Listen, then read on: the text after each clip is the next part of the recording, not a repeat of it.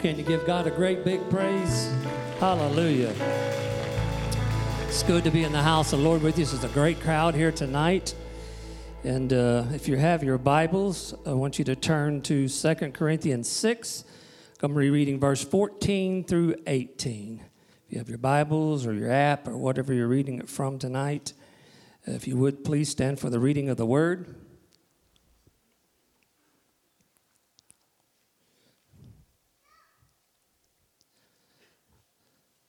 The word of the Lord says, Be ye not unequally yoked together with unbelievers.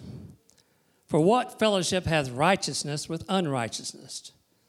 And what communion hath light with darkness? And what concord hath Christ with Belial? And what part hath he that believeth with an infidel? And what agreement hath the temple of God with idols? For you are the temple of the living God. As God has said, I will dwell in them and walk in them, and I will be their God, and they shall be my people. Wherefore, come out from among them, and be ye separate, saith the Lord. And touch not the unclean thing, and I will receive you, and will be a father unto you, and you shall be my sons and daughters, saith the Lord Almighty. I'm going to ask Sister Rhonda Burden if you would pray over tonight's message.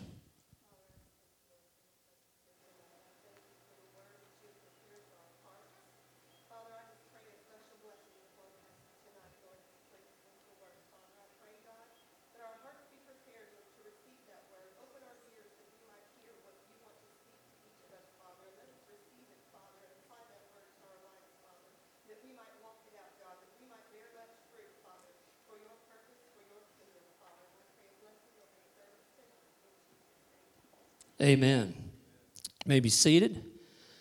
I've got a very challenging message tonight. It's one the Lord has laid on my heart. As a matter of fact, I want you to do me a favor. I want you to look at your neighbor and say, I love Pastor Andy.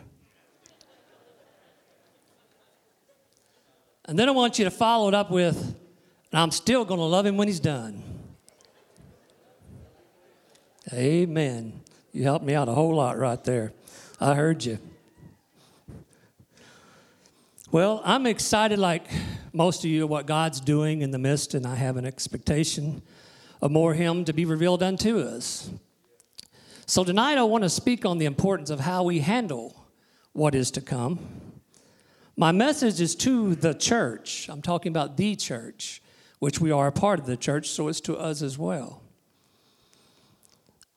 There's a movement all over the world taking place to redesign the church. I believe there are things that need to change about the church, but like all change, all change is not always good. The concern is most change that is taking place is more aimed at the pleasing the flesh than more about discipleship or more emphasis of the things of the spirit. They're about convenience, trends, cultures, being user friendly, wanting the church to look more like the world than a refuge for hurting and broken people. And the concern is we can't build a stumbling ox because a stumbling ox can't carry the weight of this glory. Now, I'm going to address that more as we get deeper in this tonight. We can't be more concerned about appeasing flesh more than pursuing holiness. We can't be a church built by a man for a man instead of a church built by God for God. There's a big difference. Unless the Lord builds the house, those who labor, labor in vain. See, we got church experts are studying trends and are analyzing things. Yet to me, they appeared negligent in their findings, not discovering the church is becoming more like the world, never concluding there's more need of spiritual presence than of human convenience. So, how are we going to handle what God's up to? We're at a place in time when it's good versus evil, and the church can't be found on the fence straddling. We're at a very crucial time. And it's time for the church, the believer, to separate itself from any unclean thing as instructed by God's word, which is a now word. You must choose this day whom you're going to serve. You can't serve two masters. Now, I come to you tonight humbled and I come to you hungry. I'm not here to talk about everything that I've been through and what God's doing in my life. I will only say He's transforming me.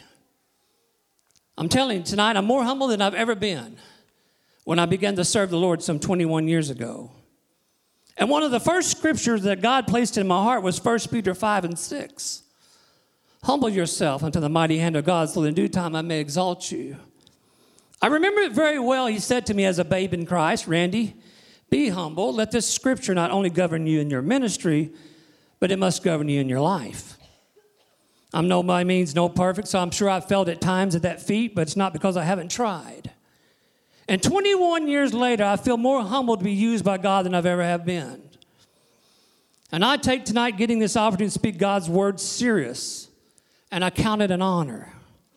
Considering I know me, I know who I am, and God knows me, and He knows who I am, and the fact that He still wants to use me inside of me overwhelms me.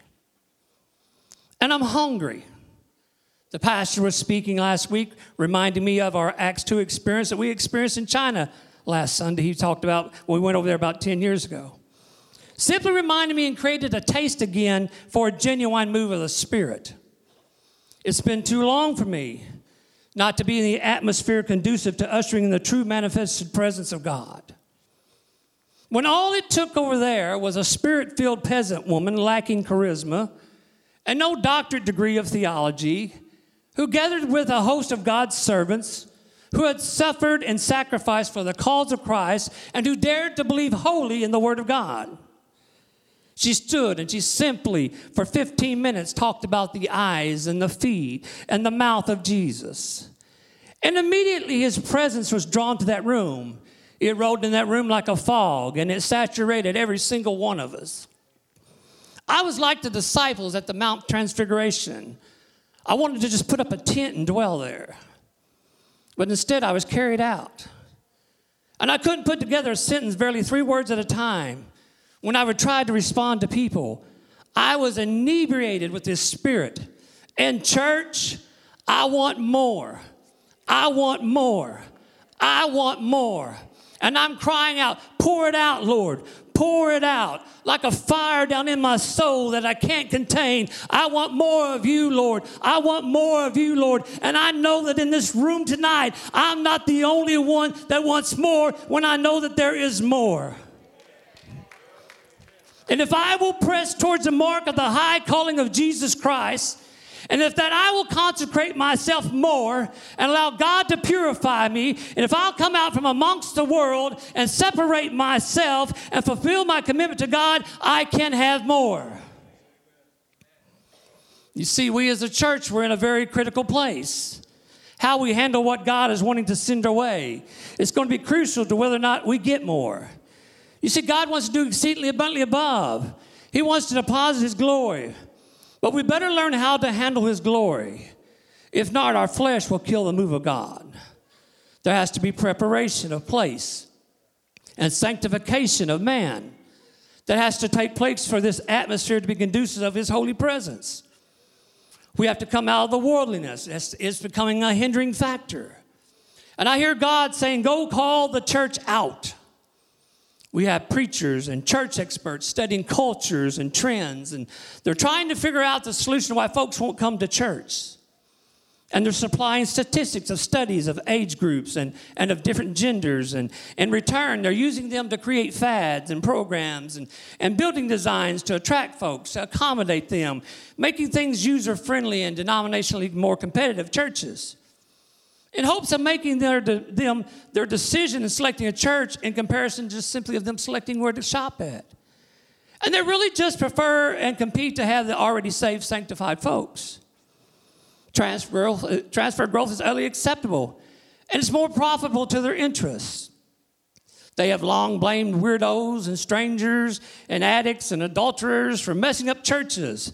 They're too costly, they require too much time and money that could be spent on paying off huge debts.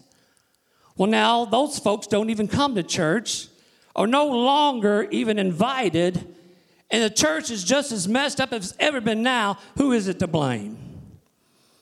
Don't ask that. Now, that's being judgmental if I do.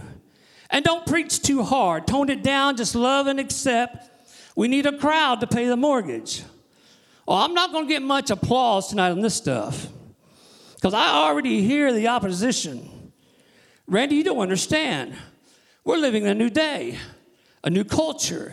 It's not like it used to be, so it can't be like it used to be. Oh, so you're telling me we have redefined holiness? Or are you saying holiness is outdated? Or perhaps holiness is impossible? Well, it was asking too much. Nobody can live it. God set the bar too high. And you're telling me you have the authority to lower it? Was it asking too much of the Son of God, who knew no sin, no guile be found in his mouth, to leave the splendor of heaven, come to earth, be beaten and crucified, nailed to an old rugged cross, and die for the sins of the world? Not his sins, but my sins and your sins. And the only way he was acceptable as a sacrifice was because he was holy. So let me just ask my opposition tonight. What are you asking me to do as a preacher of the gospel? Are you asking me to go through and remove everything from the Word of God that opposes humanistic thinking or is convicting to millennial lifestyles of sinful pleasures? Well, I would be pulling pages out of it for days. If so, are you're asking me to take and in Hebrews 12 and 14 that declares Without holiness, no man shall see God. It's too stringent. Get rid of that one. Or are you asking me to say, take out Leviticus 18 and 22? You shall not lie with a male as with a woman. It's an abomination. So you're saying to me, get rid of the Old Testament stuff that's not even relevant anymore, just rip it out, throw it away? Well, what if I went to the New Testament? Are you still asking me to pull out Romans 12 and 1? Present your bodies as a living sacrifice, holy and acceptable unto the Lord, which is your reasonable service. That's too stringent a thing to ask anymore for. Just throw it away. Or are you asking me to reach into my Bible and you want me not to preach John 14 and 1? Where Jesus said, I am the way, the truth, and life, and no one comes to the Father except through me. Why? Because Oprah has now determined there are many ways to God? If you don't want a message of righteousness, there won't be much left to preach. Except for what scratches your itch. You just want me to throw it away. But you'll take anything that I can say out of the Word of God as long as it edifies you. You are uniquely created by God. Oh, oops, I'm sorry I missed one.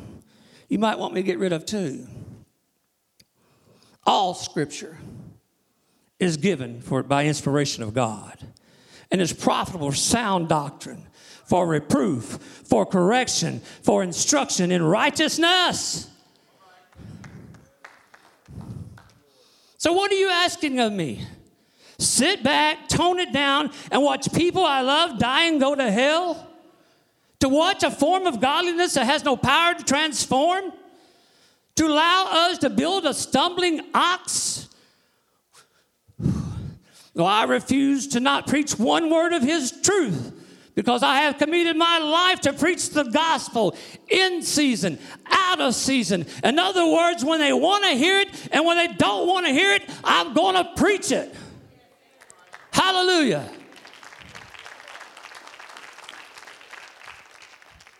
Let me speak to the culture of this age for a moment. You won't like it, but some of the best medicine tastes the worst. All of us don't want red, green, or purple hair, a ring in our nose, tattoos all over our bodies, drinking socially, smoking cigarettes all of us don't want to dress provocative while we're on stage singing Amazing Grace. Now, I'm not making a legalistic statement. You've not heard me utter a thing about going to hell if you do. But I will tell you what you are doing. If you do any of these things, those things are a stamp of worldliness. And when you do those things, you are expressing you have not been consecrated yet. You have not come out from amongst them yet. Because you see, to be consecrated means to devote, commit yourself to God, everything, including your body and your soul and your mind. It's when you do present your body as a living sacrifice, holy and acceptable to God, which is your reasonable service. I like that word reasonable. It's reasonable not to do everything the world does. That brings a reproach to a Christian. That's why the world can't see a difference between the church and the world. You know, the Bible says if I if I should sin, I have an advocate with the Father. It doesn't say I can. It doesn't say I should, but if I sin. See, I've got car insurance, but I don't go wreck my car just because I have insurance. It's amazing where this has all led to. We have got believers who think they got, got to, we got unbelievers who think they have to be perfect before they can get saved. But yet we got people saved who don't think you have to be all that good. Now, how many of you, men, if you could get your hands on a baseball that Babe Ruth hit in 1935 out of the park, that marked the 714th home run, signed by him, wouldn't you love to have that thing in mint condition? Why, you would take that thing and you devote to keep it pure and authentic. You probably put it in a glass case, separated from all the other stuff. You wouldn't let your kids take it outside and play ball with it, would you? You wouldn't let them take a marker and mark, mark all over it, would you? No, you'd keep it clean and you'd be d- devoted to preserving it. Why? Because if they did, it would, would be shortly lived that it would look like all the other baseballs in the world and it wouldn't have the value it had anymore. And so should it be with your life if you consecrate it, devote it, and commit it to God. Let me remind you there is a difference between an unbeliever sinning and a Christian sinning. If an unbeliever sins, he's a sinner. But if a believer sins, he's a transgressor. In other words, he knows not to live like that the unbeliever who is committed to the worldliness. Jesus said for him to know it to do good and not do it, it's sin. Jesus says, For a believer that practices sin, it would have been better to not know me than have known me and turn from me. I'm here to tell you, all of us don't want earrings in our ears. And all of our ladies don't want to dress like Toni Braxton. Because there is still a remnant and I also will tell you, there is coming a generation that once again will believe in holiness, that wants to be clean and not unclean. That there is a nauseated generation who is sick of worldliness. And there is a war that's going to take place in the church that I declare is going to split the church. You know what the war is? It's righteousness versus a form of godliness. See, I ain't got no problem with a sinner walking in them church doors all messed up, stoned out of his mind, or gay. But I got a problem when people who claim to be Christians want to still get stoned, get drunk, and remain gay in the church. That's not the church. You're a hypocrite and a liar, and the truth ain't in you. You know what this generation of Christians want and don't want? They don't want another dead sermon. They don't want another warmed over message or a sermoncentral.com thriller. You're out of touch. They want a word from God. They want a preacher to stand up and do spiritual warfare, to stand toe to toe with the spirit of this age and call sin, sin, and a liar, a liar to drive back the forces of evil that are destroying their families so as to create an atmosphere that's conducive to where God comes into the room to meet with them. I want to tell you something. God's presence is greater than of any president or king of any nation. The Secret Service will clear a room of any opposition or potential threats to the president's presence before he'll enter a room. And so will the Holy Spirit for our God, the King of Kings. So, as the man of God, we've got to clear the room of evil opposition to, to for so that his presence can come in. So, by the authority of God, I command every evil spirit, every distraction in this room, I command you to leave in the name of Jesus. If we really want more of God, then righteousness has got to come back to the church, back to your closet, back to your TV guide, back to your social life. And it can't be bought or programmed in. It is an individual's responsibility to live right before God to everyone who claims to be a believer. I don't want to tell you, too many want to straddle the fence and just live as close to the world as they can. I see people all the time who claim to be a believer, who claim to be filled with the Holy Ghost. Then seeing their actions, I'm confused. I'm confused as to why their Holy Ghost hasn't convicted them that their dress is too short, or their pants are too tight, or what kind of Holy Ghost have you got? That won't convict you that you're hanging out with the wrong crowd. That won't convict you and tell you you shouldn't be in that motel room with that man you're not married to yet. Come on, if I even think to do wrong, the Holy Ghost I serve says, Oh, no, you don't. And if you do, you better get ready for the consequences. The Holy Ghost. The key word here is holy. The Holy Ghost don't compromise. He doesn't say, well, it'll be okay just this one time. You say, well, Randy, I believe, I know what you believe by your actions. Pastor, you're going to have a lot of mess to clean up here when I'm done. I better get to my sermon.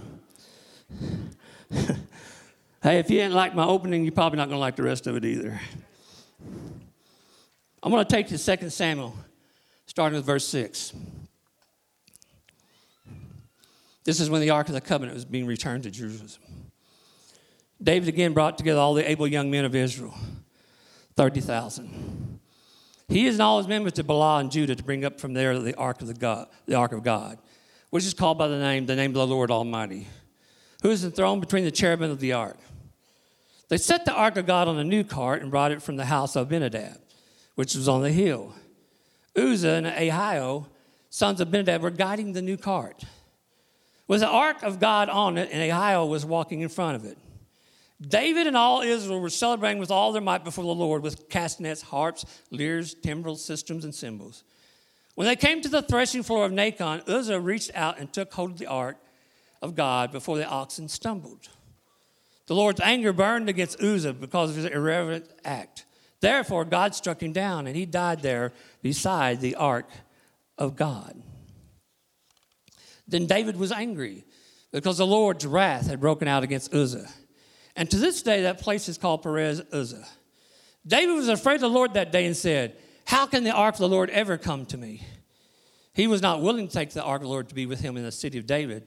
Instead, he took to the house of Obed-Edom, the Gittite. The ark of the Lord remained in the house of Obed-Edom, the Gittite, for three months. And the Lord blessed him and his entire household. I'm to need a little help here. Chuck, come on up here and help me out. Oh, Chuck's getting to be quite an actor here lately. Give him a hand. You wouldn't do it. Stand right there, Chuck. So the Bible said David wanted the Ark of Covenant, also known to, to be the, to house the glory of the Lord, to return to Israel. It had been 50 years. So he gathered 30,000 men to go get it from Abinadab's house. They celebrate all the way there and they're singing, they're dancing, they're excited because the glory was coming back. Kind of where we're at. It's not here yet, but it's exciting to know that God wants to bring it back. Upon arriving and reclaiming the ark, the men, the men decide, let's do something different here. Let's build a new cart, then put it on an oxen and let it carry it back. It would be so much easier, after all, Abinadab's house on a hill, and human reasoning prevailed. So they loaded up on the new cart, and it begins to move, and the people begin to celebrate once again, singing, dancing, and shouting. Let's create that again for just a moment. I'm gonna ask John, you guys go ahead and play, play something right there. Go ahead and begin to play something.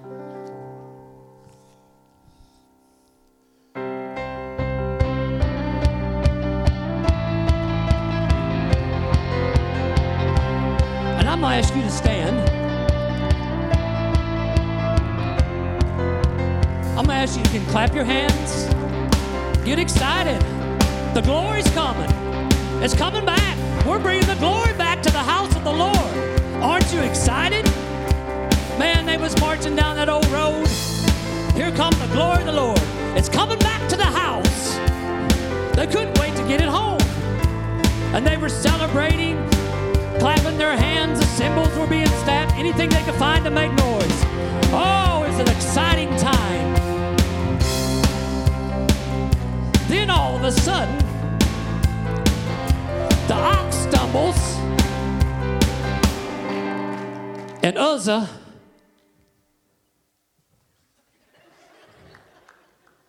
is dead. That's how it happened, like this. Killed the move of God. David was angry. It cost a man his life.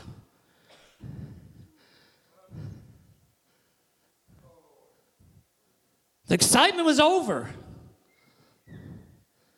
They were this close to the glory.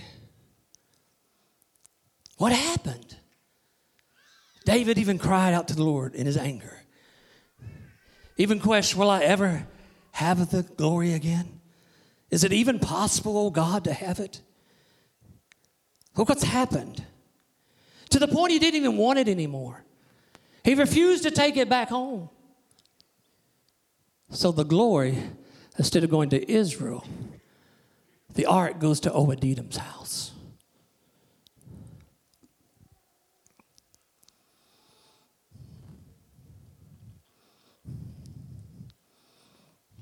What went wrong? Let's answer that question. You may be seated. It was, wasn't handled right. For the glory to turn is always going to require sacrifice. It's not going to be an easy thing. It takes a lot of preparation to bring the glory. And disobedience will always bring forth death. Why did it bring death to Uzzah? But yet, when we read when it got to Obed-Edom's house, the Lord blessed them. It was how it was handled, it wasn't handled right. And I've come to tell this church with what God is fixing to do in our midst, we better handle it right. We better learn from David's mistakes. We're all excited. The glory is coming. The Bible declares in these last days, God's going to pour out His Spirit. And what we're experiencing now is just a prelude. So, what was wrong with how they handled it? Well, let's start from the beginning. The first thing David did wrong was he chose men who God had not chosen to handle it. God had chosen priests to carry the ark, men who were ordained by God, who had been anointed and called for the task. And we have that same problem today in our churches. We have churches putting people who aren't called or anointed or ordained in positions that God never called them to. And then we wonder why is there no power in the church? Why is there often chaos and confusion and strife in ministry? That's why we got worship leaders running off with piano players. And we got hokey pokey going on in the praise teams and the choirs. Putting people in positions of leadership based upon politics and friendships and family ties or out of desperation who are not anointed or called. Are you hearing me?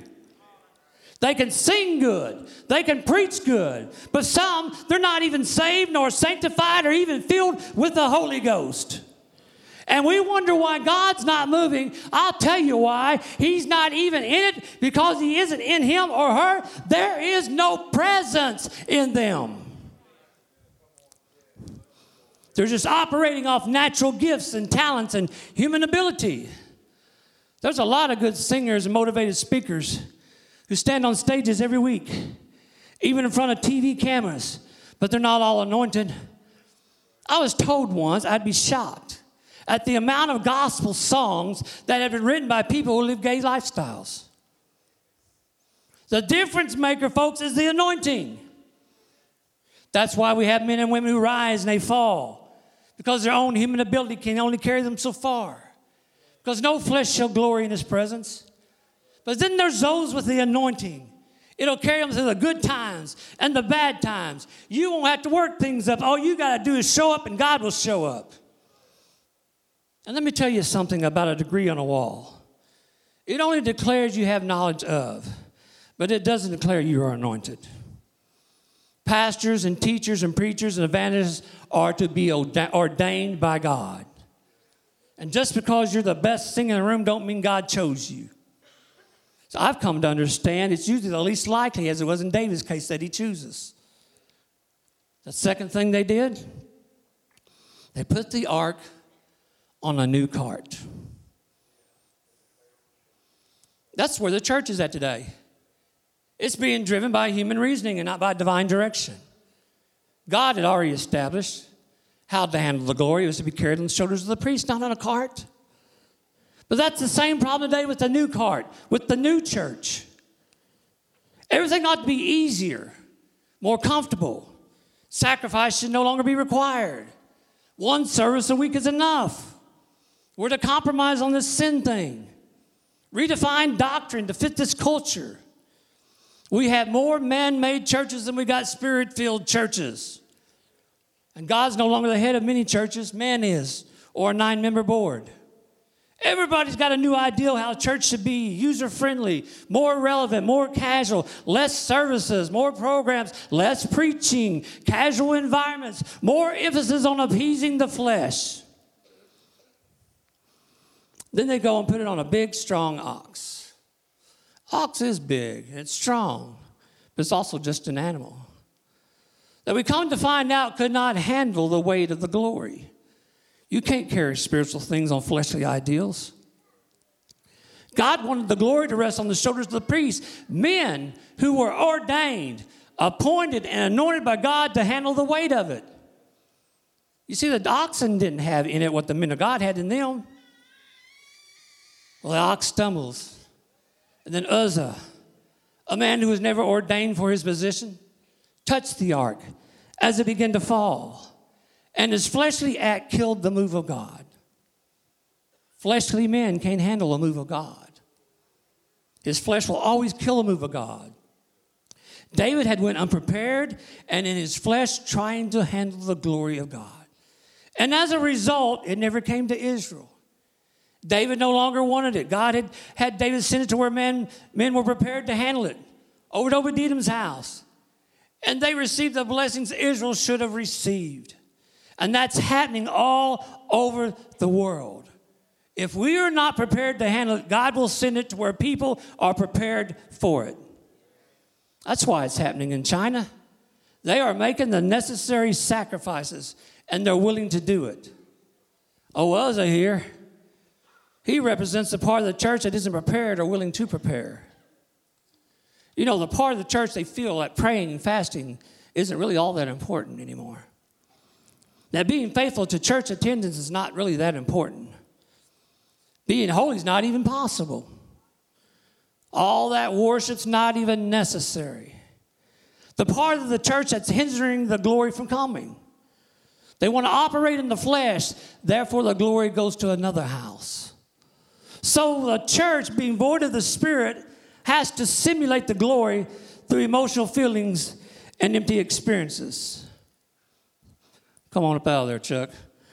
You're resurrected. You'll be all right. Give him a hand.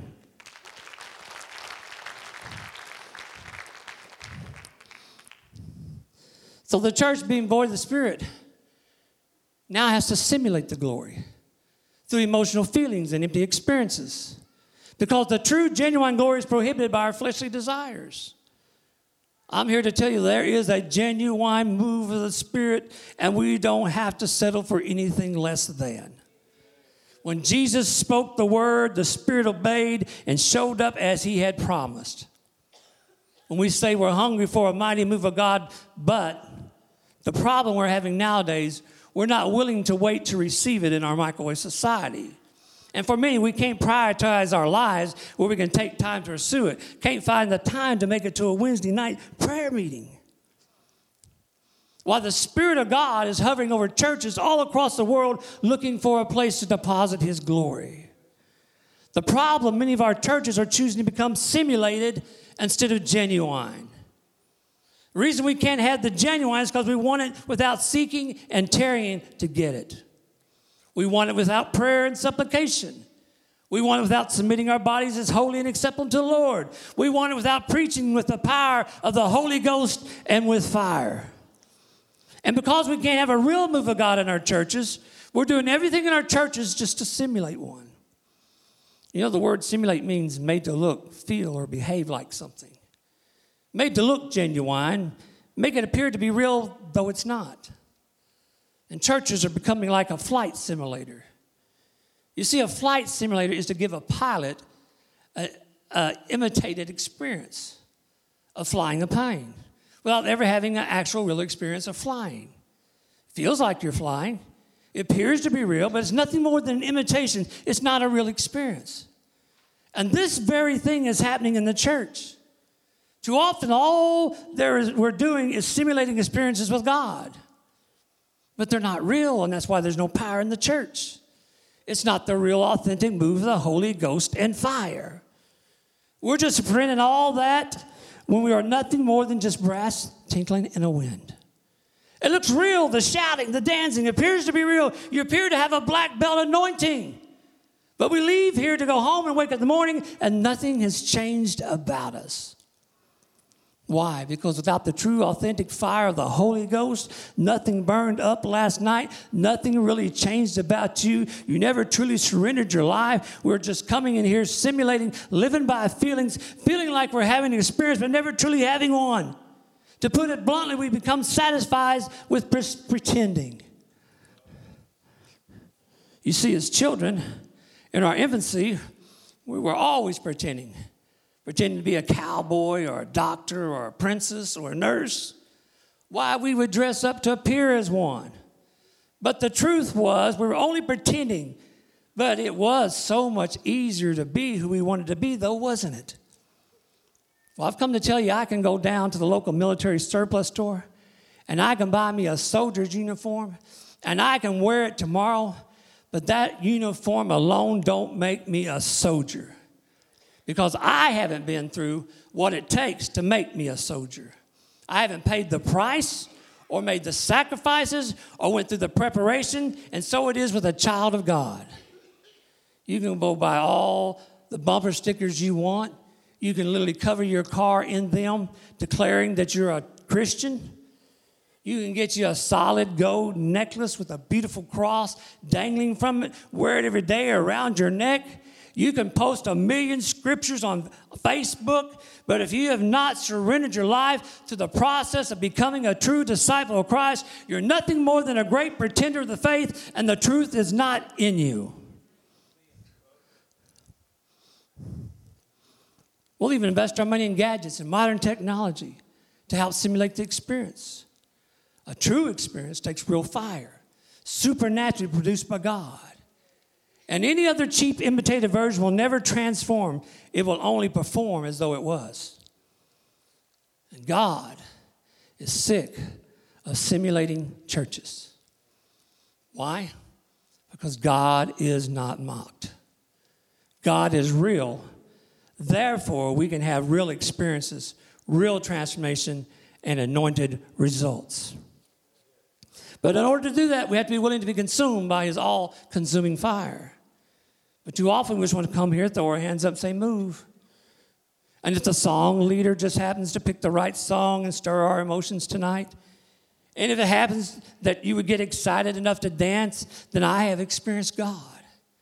And we'll call it a great worship service. And the truth of the matter is, we based it upon God touching us instead of us touching God. Based upon us receiving from God more so than us giving to God.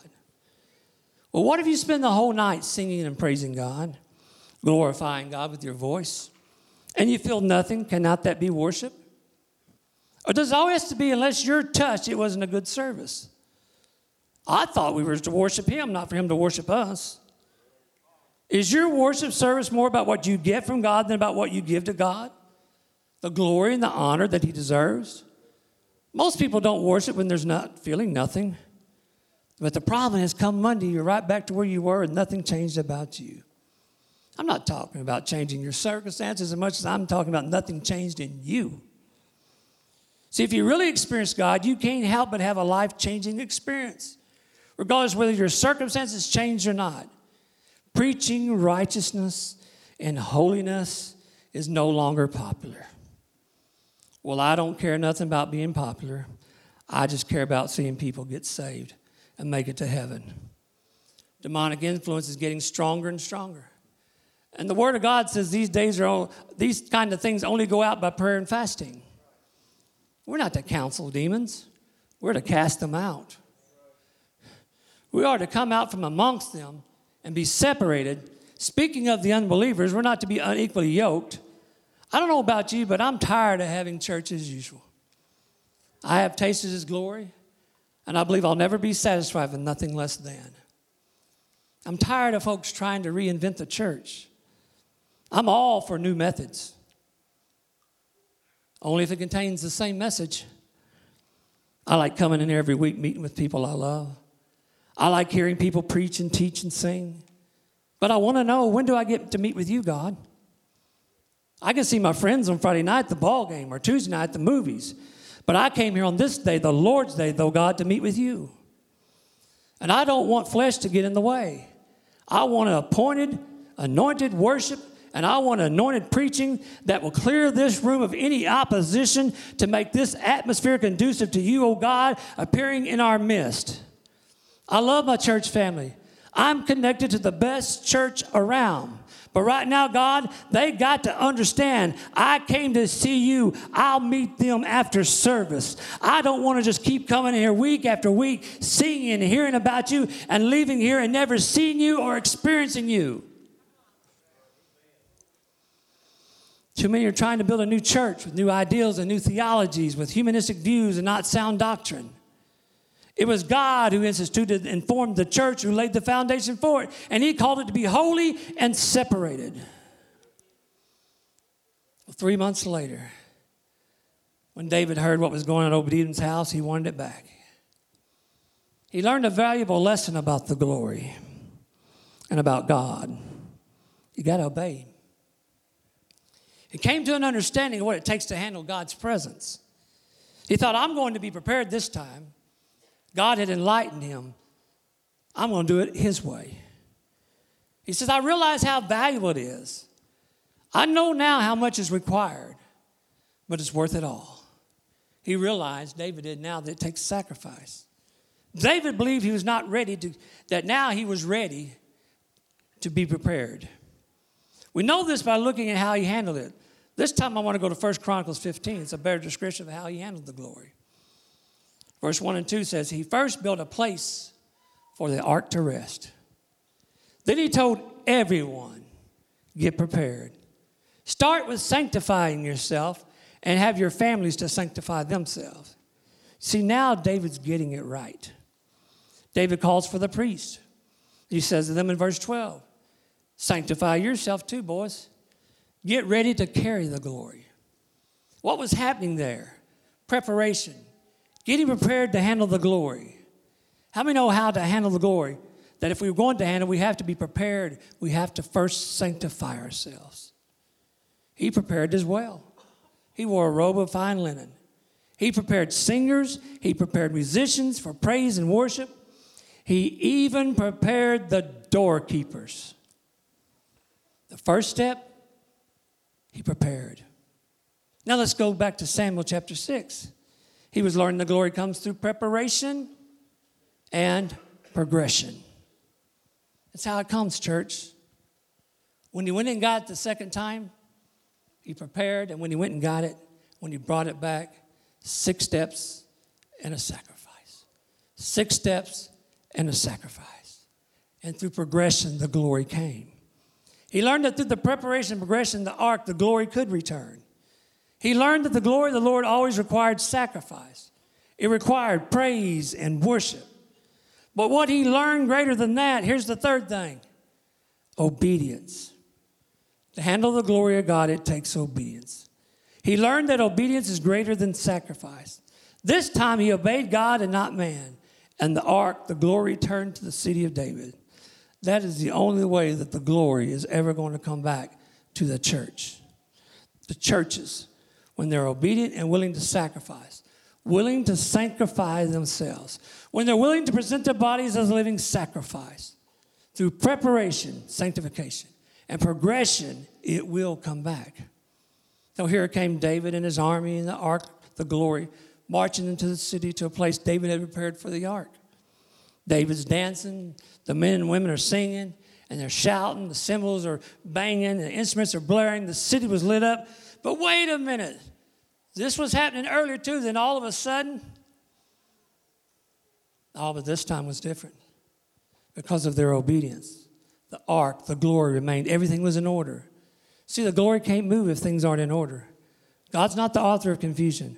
But let me point out one more thing, just as I said earlier. Here's a sample of what happens and why you must be prepared to stand under the weight of the glory. Let me recall some things that, come as a, that came as a result of the weight of glory.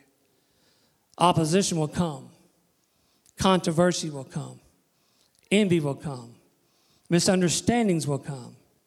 There will be people who hate success. Look what happens to David and how he was prepared, though, to handle it. David's dancing, he's shouting to the point he came out of his priestly garment because he was praising God with all his might and with all he had in him. And his wife, Michal, the daughter of Saul, was standing in the window watching this king, her husband, lose control. How did she react? She despised him in her heart. She wasn't prepared to receive the glory. Just like I told you, get ready when the glory comes, so does the opposition. She felt he disgraced himself. Criticism has killed a lot of moves of God. Those that aren't prepared won't be able to comprehend the emotions that move the children of God to praise Him in all kinds of such ways that are mentioned.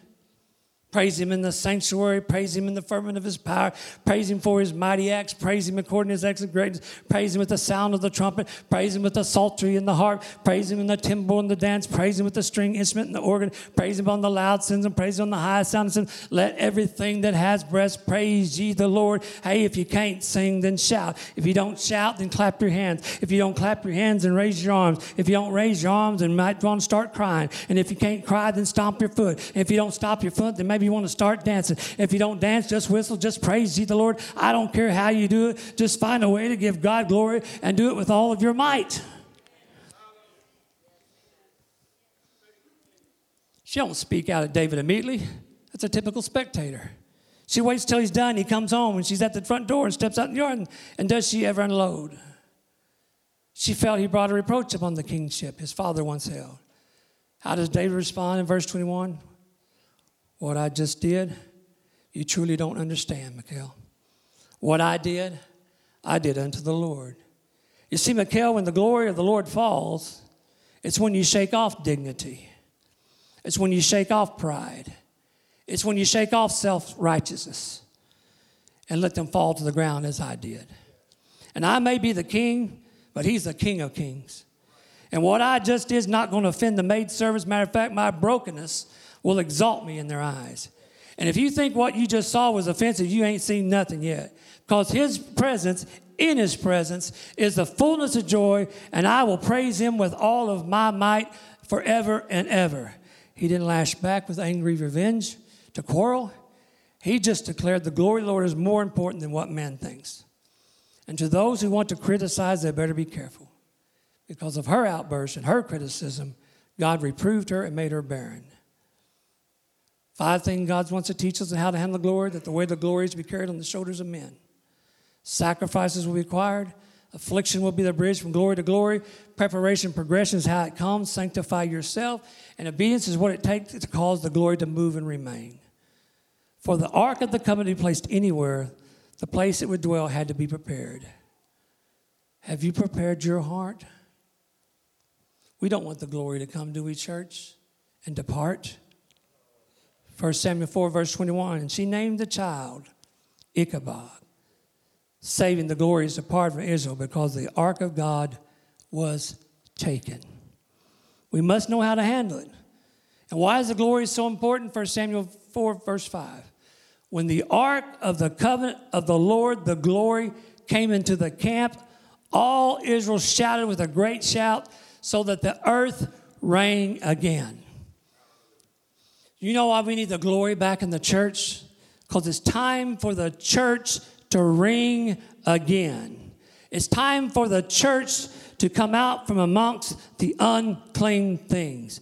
Hear the word of the Lord and prepare your hearts to receive. I've come to tell you tonight is a night of preparation.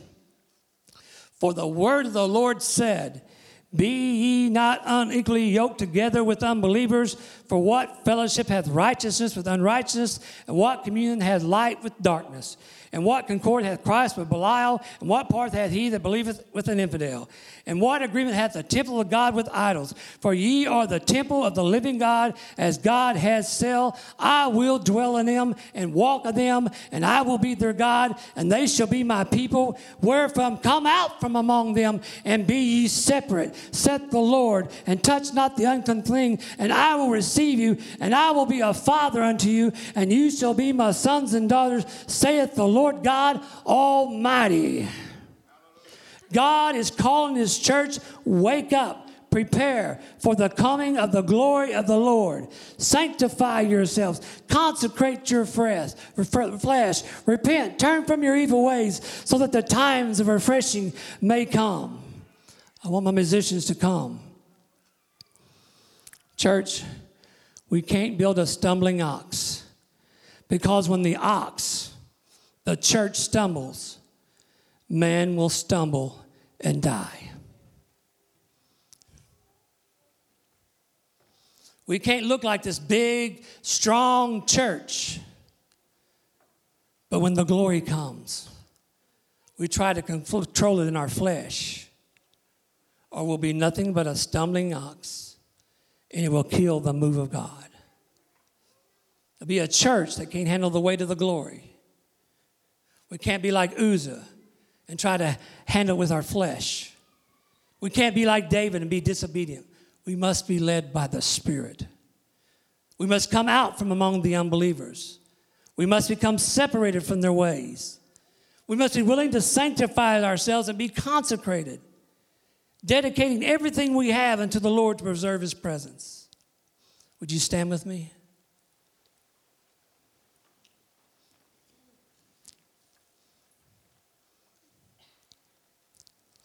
If you're saying tonight, I want more, I want more of you, God.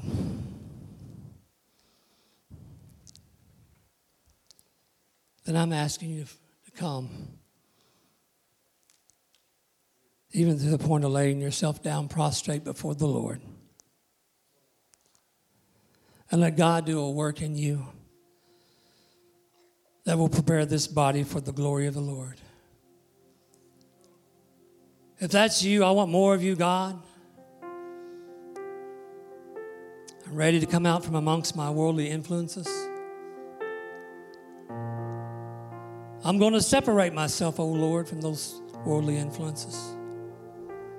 Then I'm going to ask you to come and find a place to pray. And let God consecrate you I'm here to declare to you under the word of the Lord God is calling his church to be ye holy, for I am holy. There's not a one of us in this room that hasn't been affected by worldly influences. It's operating. But I want to tell you something as believers, we've got to become separated. We've got to come out from amongst those. We can't be unequally yoked with the world. We can't do this thing in the flesh. Don't you be the Uzzah of the church that doesn't think this is important right here. To come and ask God to consecrate you, to ask God to sanctify you. Don't be the Uzzah that when the glory comes, you think you can handle it you could very well be the one who kills the move of the Lord. I'm asking this body, as a body, if you would come. Spend some time with the Lord. Ask the Lord to search your heart. Ask the Lord, are you prepared to receive the glory? To pray in your heart, I want more, God. I want more, Lord. Pour it out. Pour it out. Pour it out. I'm going to tell you how this service is going to go and how this service is going to end. I'm going to ask them to begin to worship. If you're not praying, you ought to be worshiping. And I'm going to join those that are praying.